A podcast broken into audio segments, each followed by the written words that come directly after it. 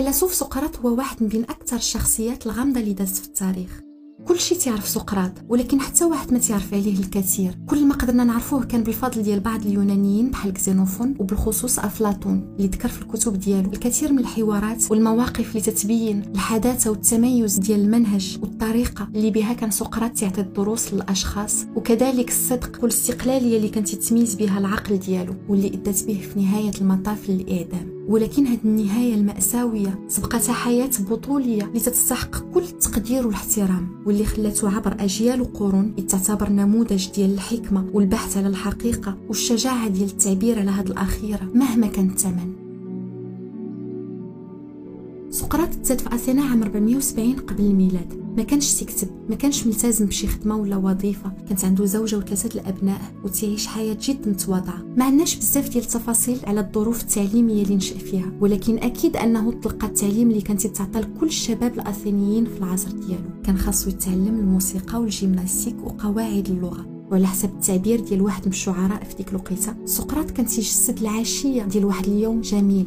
أفلاطون حتى هو تيعاود أن واحد من الأصدقاء ديال سقراط سول العراف ديال دلفي واش كاين شي واحد أكثر حكمة من سقراط؟ والعراف جاوب بأن حتى واحد ما حكيم كثر من سقراط. هذا الأخير باش وصلته الهضرة ديال العراف انطلق في واحد الرحلة طويلة ديال التحقيق. كان تيستجوب وتيسول جميع الأشخاص كبار وصغار رجال دولة تجار شعراء أطفال وكل الاشخاص اللي كان معروف عليهم أنهم عندهم الحكمة. كان تيسولهم في مواضيع كبيرة بحال الوجود ومعنى الحياة والإله وحتى في مواضيع صغيرة اللي تتعلق بالحياة اليومية. وهو يستوعب أن كل هاد الناس يعتقدوا أنهم تعرفوا كل شيء في حين أنهم ما تعرفوا حتى حاجة. هنا يفهم شنو قصد العراف. فهم أنه حكيم أكثر منهم لأنه هو على الأقل على علم بأنه ما عارف حتى حاجة. وهنا سقراط دار واحد التمييز قطعي بين الرأي والمعرفة. المعرفة بالنسبة له ما تتكونش مجرد اعتقاد مقبول ومنقول بدون حجج أو أدلة. وهذا التمييز اللي دار كان الانطلاقة ديال الفلسفة العقلانية في أوروبا بحيث أنه من ذاك الحين مبقاش تيتم الاكتفاء بمقاطع شعرية وصافي بل ولا خاص ضروري حجج وتفاسير صارمة من أجل إثبات المصداقية ديال واحد الرأي أو اعتقاد.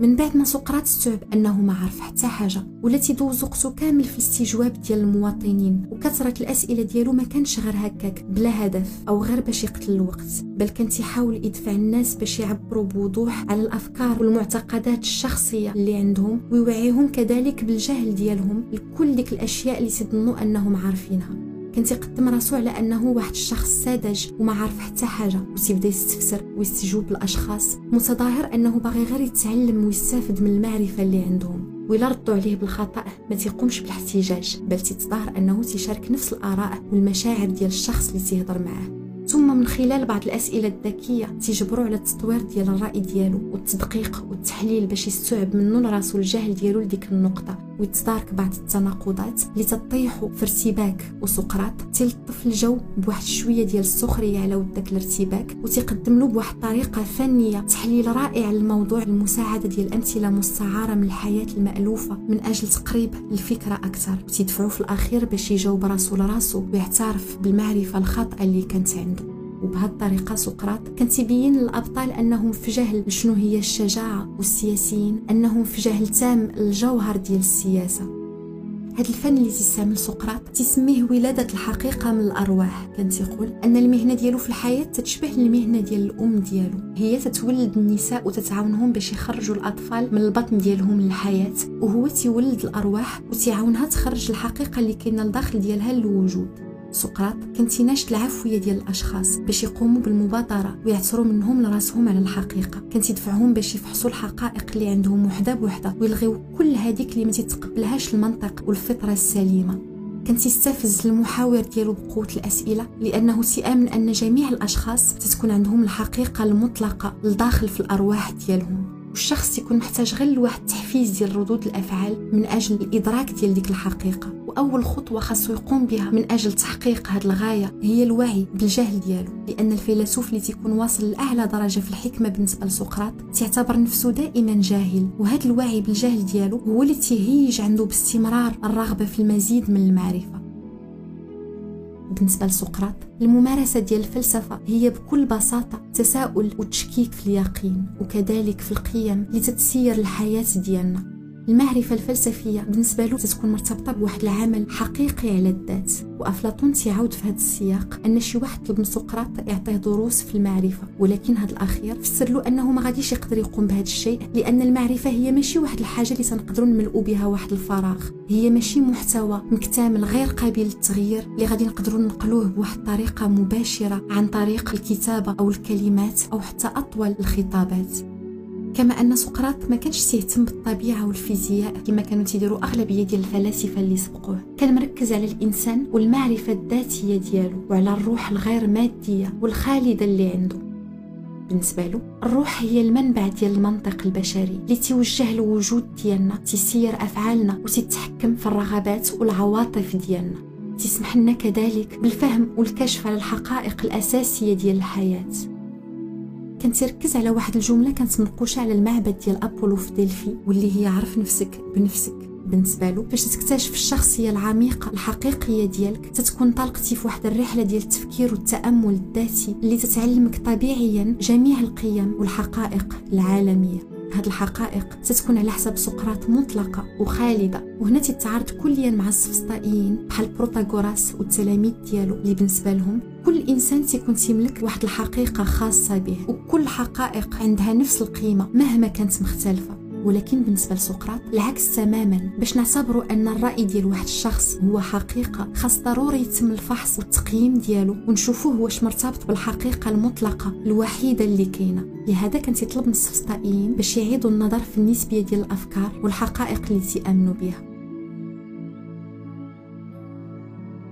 كان دائما تيقول أن عنده الداخل في الكيان ديالو واحد القوة إلهية اللي تتوجه له الوجود ديالو بواحد الطريقة لا تقاوم وتتحفزو باش يبحث على الحقيقة ويكتشفها بلا ما يحتاج للرأي ديال شي شخص أو شي شيء خارجي وبهذه الطريقة بدا يتنظر له على أنه تيهدد الأمن والنظام ديال المدينة. بالنسبة للسكان سقراط تجرأ وجبد هذه القوة الإلهية الداخلية الفردية وما احترمش الواجب ديال الدين الساري في ديك العصر. وهذه الجرأة اللي خلاته يحكم لراسو على الأشياء وعلى الحقائق والأوضاع ادت به للحكم بالإعدام اللي كان المصير المباشر ديال أي واحد قام بهذا النوع من الاحتجاجات النقدية والفردية. ثلاثة المواطنين الأثينيين قدموا شكوى ضد سقراط في المحاكم ديال أثينا. كانوا مقتنعين بحال الكثير من المواطنين الأخرين أن سقراط تيهاجم التقاليد الدينية والسياسية ديال المدينة وتأثر على العقول ديال الشباب وتشجعهم على الفساد.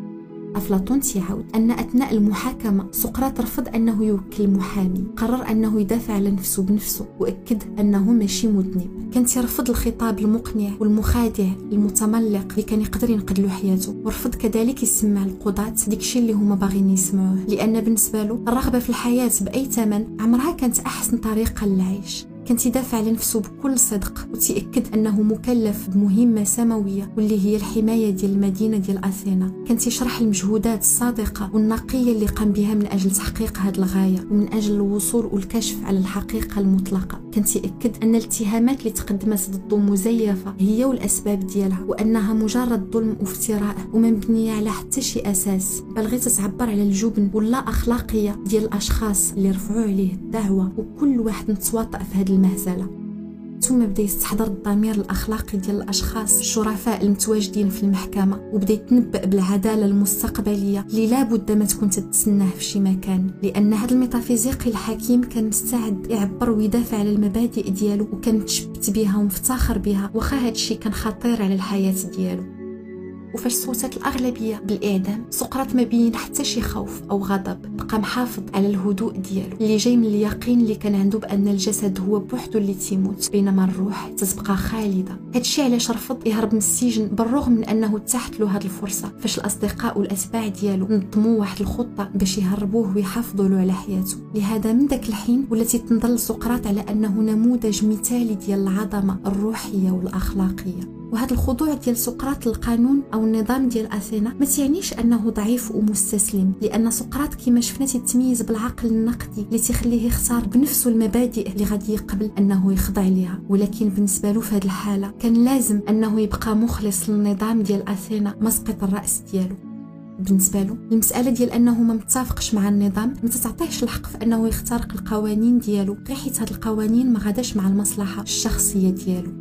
هاد التفكير اللي كان عنده خلى تأثير كبير على المفكرين اللي جاو من بعد منه بحال هيجل اللي شاف هاد الإخلاص وهاد الوفاء دليل مأساوي ولكن بطولي لأقصى درجة وهو اللي خلى سقراط يكون المؤسس ديال الأخلاق. ماشي لأنه تنصح الناس بالأداء ديال الواجبات اللي تيحث عليها النظام بل لأنه كان تيشجع كل فرد على تنمية الروح الداخلية المخلصة الوفيه ديالو ويعبر عليها بكل صدق وصراحة وتدفعو كذلك باش يطور واحد الوعي بالفضل ديال التفكير والتأمل اللي غادي يخليه يكتشف الحقيقة المطلقة والقيم العالمية اللي تتلخص كل هذا الوجود.